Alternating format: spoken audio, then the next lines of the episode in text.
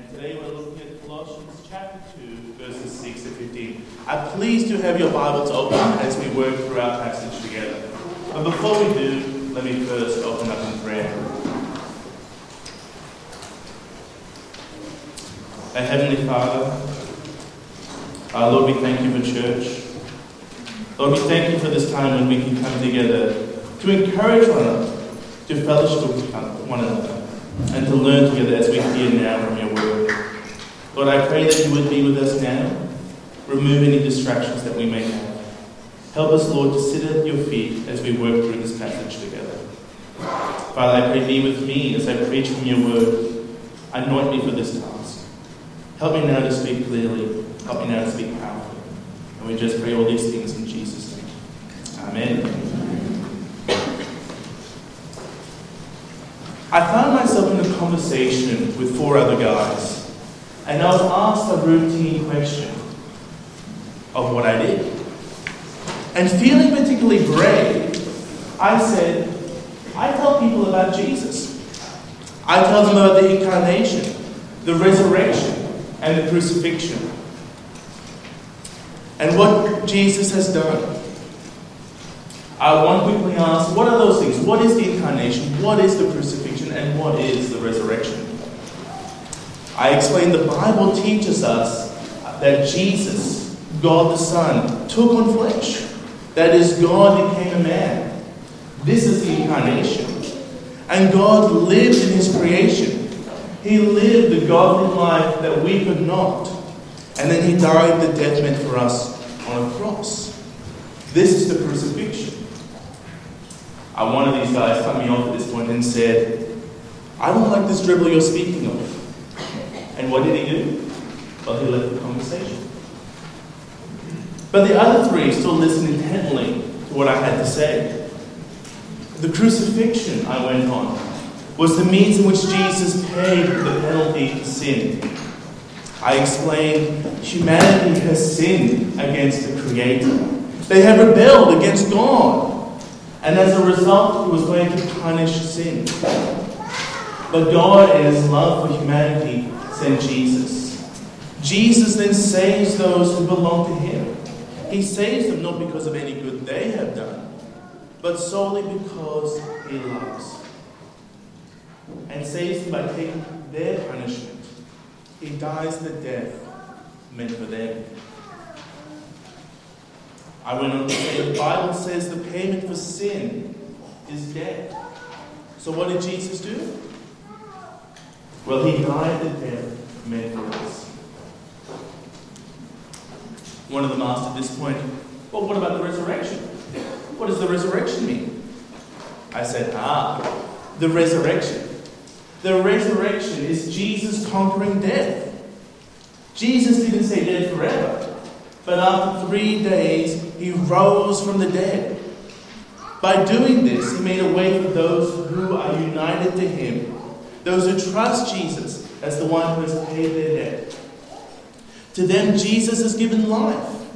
And this life is eternal life, what some might call heaven. Unbelievably, these three guys were captivated by what I said, and I offered to meet up with them so that we could explore more of Christianity together. However, after four months, our group of four had lost one of our guys. His passion for Jesus was snuffed out by friends and family who started excluding him because of the changes that were happening in, in his life. And he thought, this isn't worth it. And we stopped hearing from him. It wasn't long after that, just another couple months, that one more of the guys left. And what happened was, I called this guy out on his sin. I said to this guy, You have to stop putting Jesus second. You're still chasing after the things of this world. You're chasing after money. You're chasing after women. This needs to stop. And needless to say, this was the last time I saw him. Three of these guys heard about Jesus. One dismissed him and left before I could even finish. But for a time, the other two loved Jesus. But the pressures of this world, the desire for other things, proved too great a stumbling block.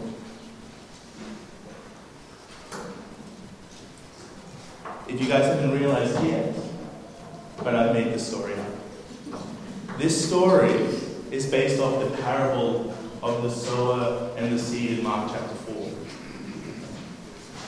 But a question you guys might have is what about the fourth person? What about the fourth person in our story? Well, that fourth person is you. You who have heard the word and held on to it. You who did not let go, who did not get tempted by the world, the flesh, or the devil. You who heard about Jesus, you who persevered despite the difficulties, you who have faith in Jesus and a love for his church. Friends, our passage today starts off with verses 6 and 7, and they are addressing you. The one who has persevered, the one who has faith in Jesus, the one who has received Jesus. Have a look at verse 6 with me. So then, just as you received Christ Jesus as Lord, continue to live your lives in Him. The word so then, or in some translations, the word therefore, is a marker showing that the Apostle Paul is now shifting gears. The Apostle Paul at this point is saying, hey, in light of everything I've just said, listen now to this. Let what I've said previously fill in what I'm about to say now. And what does the Apostle Paul say at this point? Well, he says, You have received Jesus. Jesus, whom we have been reminded over the last few weeks, has done what? Well, Jesus has saved us. Jesus is maturing us. He's continuing to work in our lives. Jesus is God. He is the creator of the entire universe. He is the head of the church. He has conquered death for us that we might have life in Him. Jesus is our Savior. In Him is the complete fullness of God. We don't need to go looking for God outside of Jesus. Why? Because we find God completely in Jesus. The mystery that was once hidden has now been made known to you. Jesus is the one we proclaim. We proclaim Him with warning and with teaching. And this is done with all of Scripture. This is Jesus, whom you have received. And having received him, we are told to do what? Live our lives in him. That your lifestyle should reflect having received him, living a life of dependence on him, living a life praising him living a life thanking Him. And that's what we see in verse 7, isn't it? We are to remain rooted in Jesus, to depend on Him. When there are pressures on us to conform or pressures on us to leave our faith at the front door, what are we to do? We are to pray that God will mature His church that the Spirit will continue to work powerfully in the lives of His people. And we are to give praise and thanksgiving to God for what He has done and what He is continuing to do in the lives of His people. Friends, we are to live our lives in Him, reflecting what He has done and is doing in us. And that's the main focus of our passage today. We are to live for Christ. Let me say that again. The main focus of our passage today, we are to live for Christ. And our passage outlines three ways we are to do this.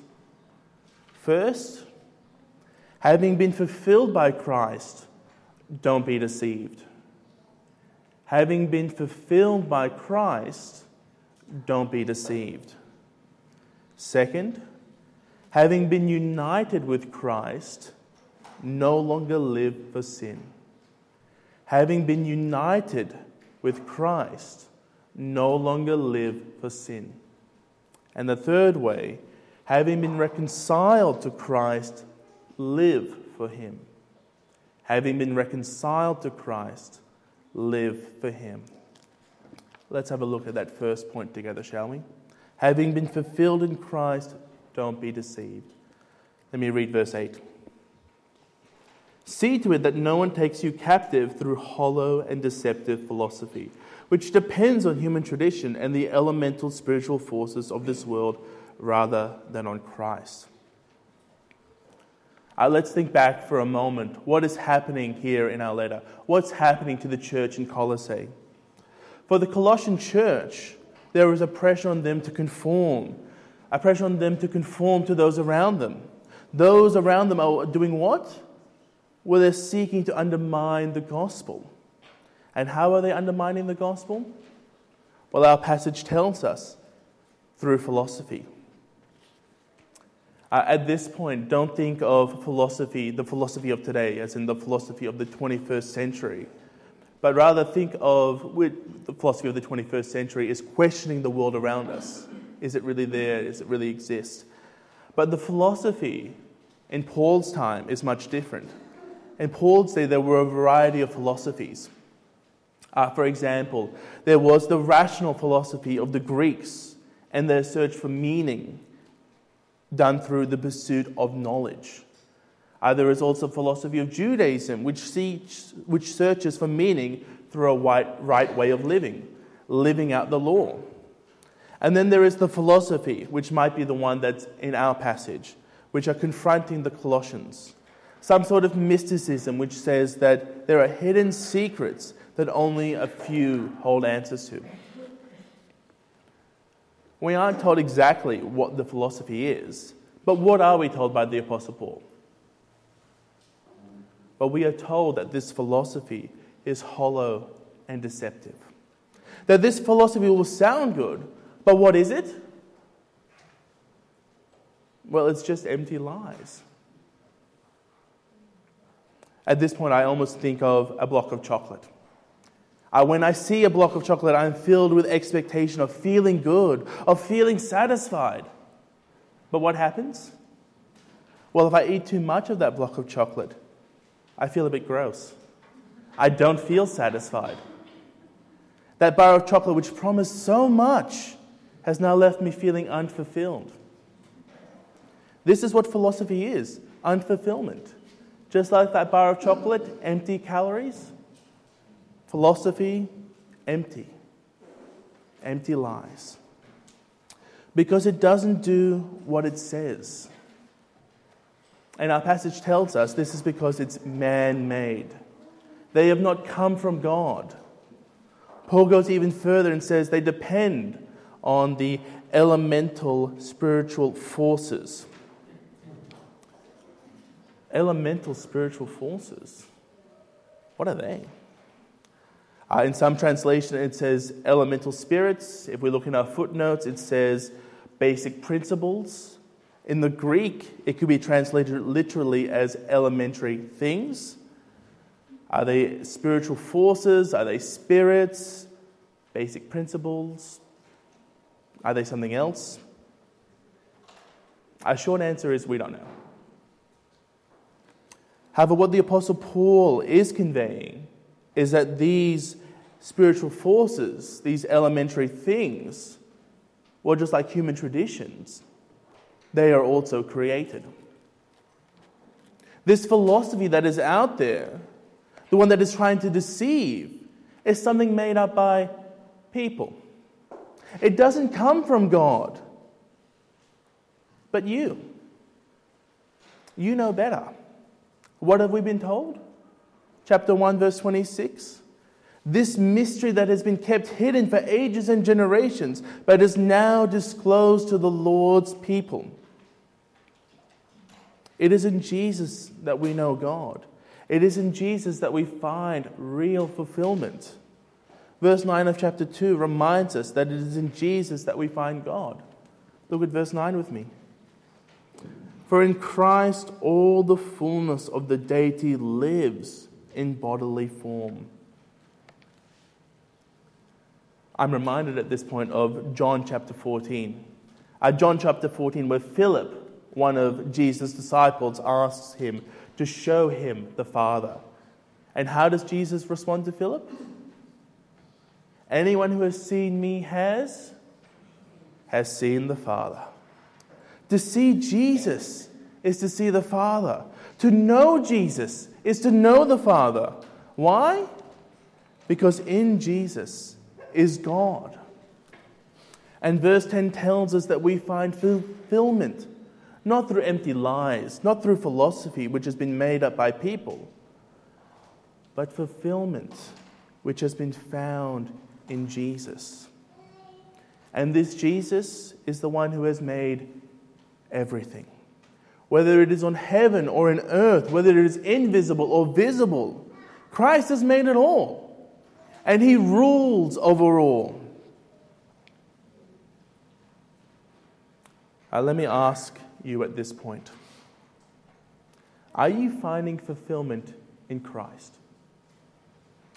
Or are you seeking fulfillment in the created things of this world? Are you here today perhaps finding meaning and purpose in some man made religion?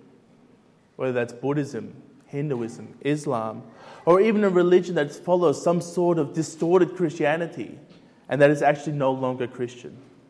I'm talking about such religions like the Roman Catholic Church or the Eastern Orthodox Church. Or are you the person that is finding meaning and purpose in other things? In your family, in your job, in friendship, in money, or maybe in some other addiction. What does our passage say about these things?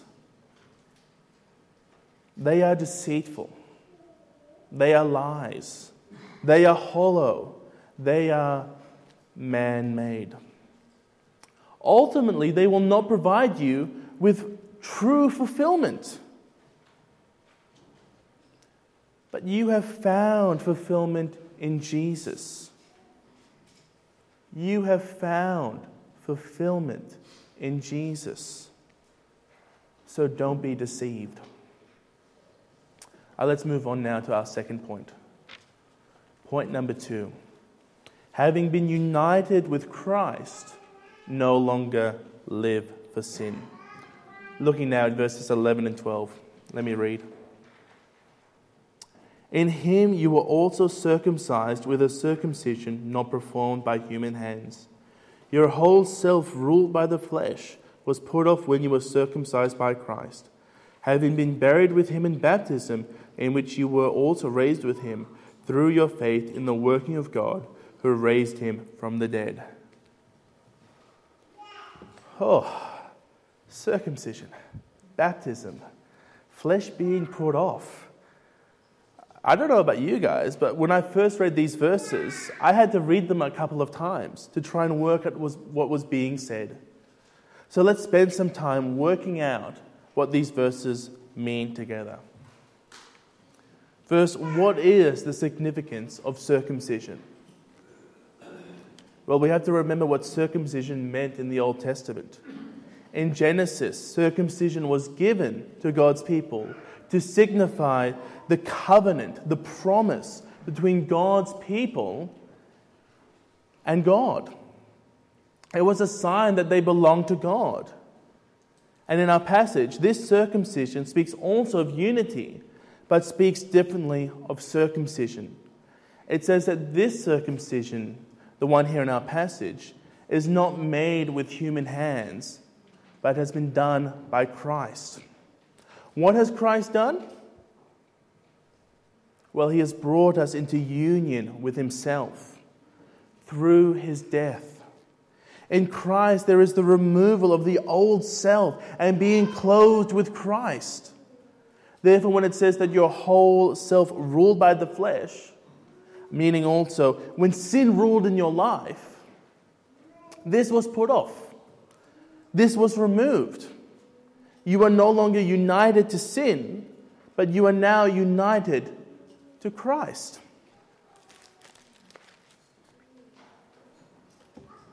Think of it this way uh, before I became a Christian, sin ruled in my life. Whether I knew it or not, it controlled me. The desires of earning money drove me. Wanting to be liked by others, I craved. Finding pleasure in instant gratification was sought after. And what was it like when sin ruled in my life? Well, just like our passage says, I felt empty. I felt unfulfilled. Uh, perhaps you've experienced this too. When you sought after sin, when it had control over you, how did you feel? Empty? Unfulfilled? But in Christ, what happened? In Christ, we were given life, where sin no longer ruled in us. That former part of our life was removed. It's gone. It's done away with. It died. And in Christ, we were given fulfillment. How was it done? Or through the crucifixion. And baptism is used as the imagery of union with Christ. Baptism symbolized washing and renewal. In Christ, we have been washed and renewed but also more than just being washed. What does verse 12 tell us? Well, it highlights that we have been buried with Christ, we have been raised with Christ. These words are showing that Christ is not just our substitute, but he is our representative. In Christ, we have experienced death, but also in Christ, we have experienced life. Our former self was put to death, and we were given new life in Jesus. So, what about you? You, when you heard about Jesus, did not dismiss him and walk away. You, who did not have your zeal snuffed out by the world around you and what they thought. And you, who put Jesus first in your life. You who received the word, received Christ Jesus as Lord. How are you living your life? Are you living for Jesus? You have been united to Jesus through his death and resurrection. Your old self was removed. Sin no longer reigns in your life. You have been washed and cleaned in Christ. Your old self is dead and buried.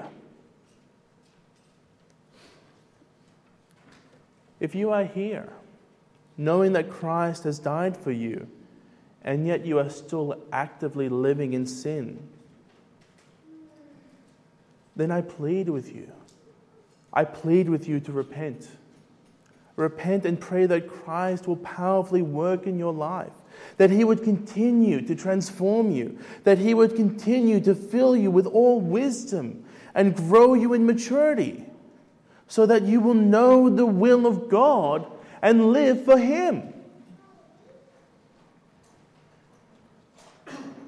For the one who is here and living a life reflecting their union with Christ, can I encourage you to be praying for the church? Be praying that Christ will continue to protect you from those that will attack your faith. Be praying for the church that they will remain rooted in Christ and not waver, chasing after the created things of this world. Having been united to Christ, we are no longer to live for sin, but we are to live for Christ, having been given fulfillment in Him. We come now to our third and final point. Point number three. Having been reconciled to Christ, live for Him. Our verses 13 and 14 reminds us at this point what Christ has done when He was crucified. While we were still dead in our sins, being ruled by the cravings and desires we had, God made us alive in Christ. How? Or through the cross. Christ's death has forgiven all our sins. In Christ's death, our debt has been paid. What is the debt for sin? The wages of sin? The wages of sin is death. And Scripture tells us that all those who have rebelled against God, that have not been redeemed in Christ, what will happen to them? Well, we are told they will experience the second death. What is the second death? The second death is judgment, a judgment for all who have remained in sin. Uh, the book of Revelation tells us, the book of Revelation is the final book in the Bible, what will happen to the unrepentant sinner.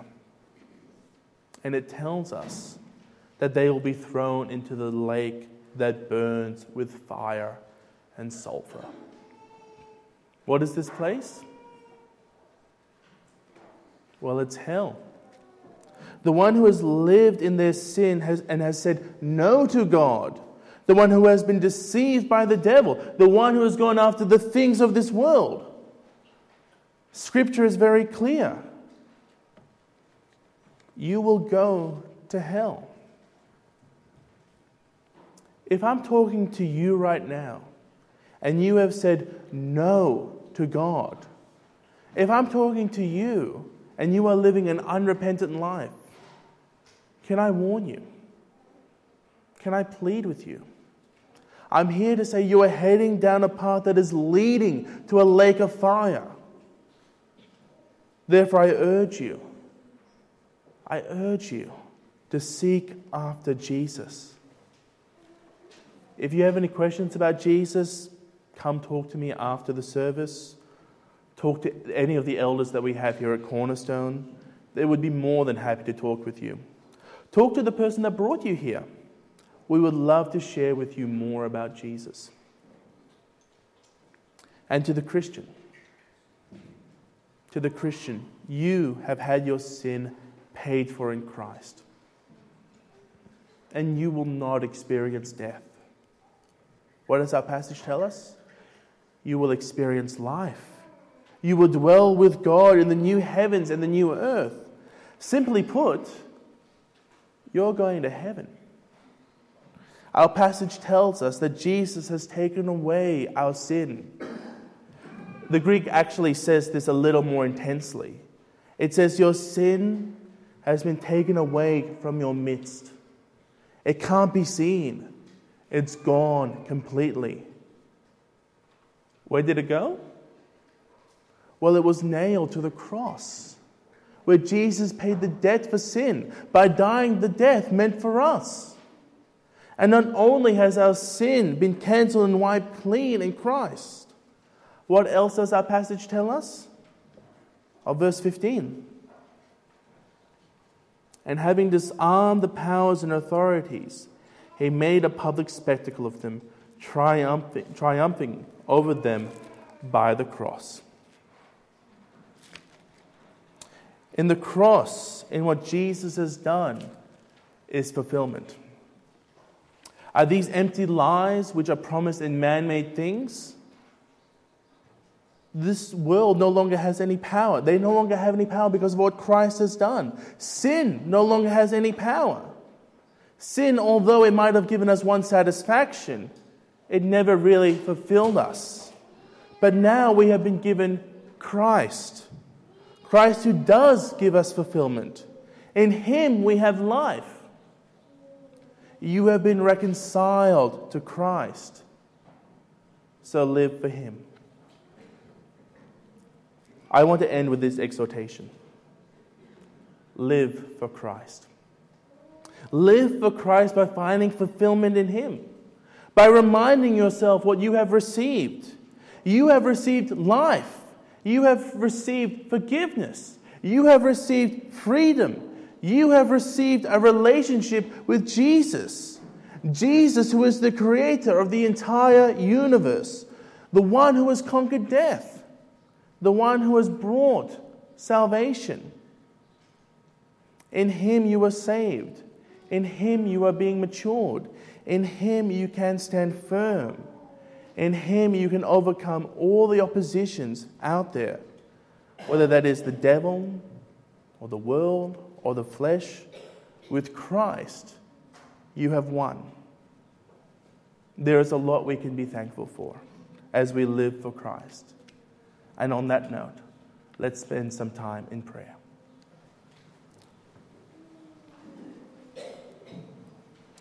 Our Heavenly Father, our Lord, we thank you for being given fulfillment in Christ. That through our Lord and Savior, our old self has been put to death. Sin no longer rules in our life. Uh, help us, Father, by the work of your Holy Spirit, to keep running to Jesus. That He might remind us the great work He has done in our lives, and that by doing so, we will not chase after those things that will hinder our faith. Uh, help us, Father, to live our lives in Christ. Lord, to stand firm in the faith, being built up in Christ, that by persevering in the faith, we will also produce fruit producing fruit in accordance with your will, that we would do good works which are pleasing in your sight, always in response knowing first what Jesus has done for us. And it is for his sake and in his name we pray. Amen.